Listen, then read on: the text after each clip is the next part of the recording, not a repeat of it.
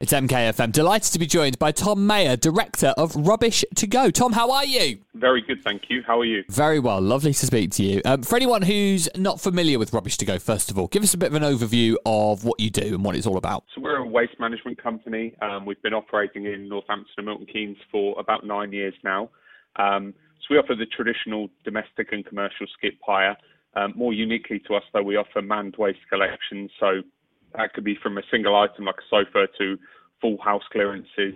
We also work with a lot of trades like kitchen fitters and bathroom fitters where anything they take out the house, they just leave it there for us. We'll come pick it up and take it all away. Interesting. So if people are having a clear out and there's an item that they, they don't really know what to do with, you could be the guys to call. Yeah, absolutely. The the you know, if anyone gives us a ring, any questions, send us a photo. That's always the best start. We can offer them some advice on what's the best service for them.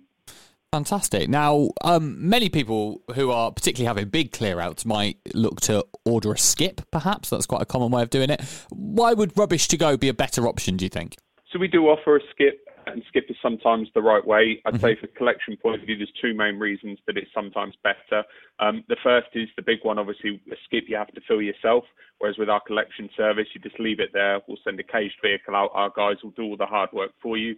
Um, and secondly, we only charge for what we take away. So if you order a skip that's too big, you still pay for it. Whereas with us, if you end up having less than we would expect, that's mm-hmm. all you're ever going to be charged for. Interesting. All right. Um, and in terms of actual stuff that you can clear, is it literally anything you will take? Pretty much. So a very, very small list of exceptions. Um, we're very focused on being green. Um, so we recycle about 93% of everything we take away. Wow. Well, let's talk some more about that then. Um, so, where does the stuff go once you take it away? Um, so, the waste industry is almost like a filtering process. Um, so, we're what I would describe as first tier. So, if you take, uh, we might separate our waste into streams such as, say, wood or metal. Um, our metal will then go to a, a metal specific recycling plant that would grade their metal into over 30 different types of uh, different types of metal and different types of quality. So everything kind of needs to be moved around so that it can, the, you know, the equipment needed to recycle it all is quite specialist, and that's how we get such high numbers.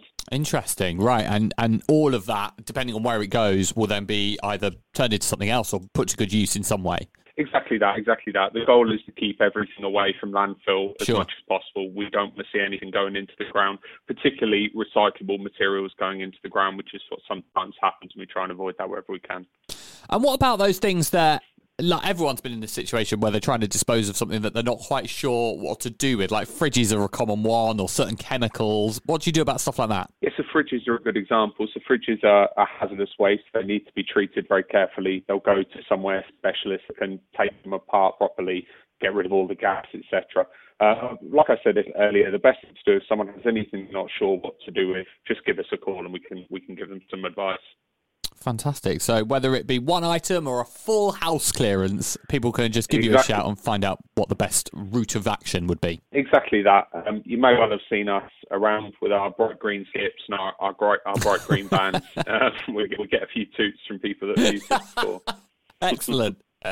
well, for anyone who's not used Rubbish2Go before, then how do they reach out? How do they find out a bit more about you? So best thing to do, our website, rubbishtogo.net. Um, if you do that on your phone, you can just upload photos straight from your phone of whatever waste it is you've got with a few more details, and we'll get in touch with you and go from there. Um, equally, if you're not happy using a website or not familiar with it, just give us a call. Fantastic. I suspect this might be quite a timely chat for a lot of people because, particularly as we head into the new year, a lot of people have clear outs in the new year, don't they? Like a spring clean. Yeah, leading up to Christmas is always busy for us. Um, yeah. People hosting Christmas dinners, it's always a good time to, to have a clear out, get the garage clear, get, yeah. get, rid of all the rubbish, get the shed down, that kind of thing. Make sure there's somewhere for Nan to sit. Yeah, yeah. exactly that, exactly that. Excellent. Well, Tom, it's been an absolute pleasure chatting to you. Uh, we wish you all the best with Rubbish2Go. Uh, thank you so much for your time. Thanks very much. Speak soon.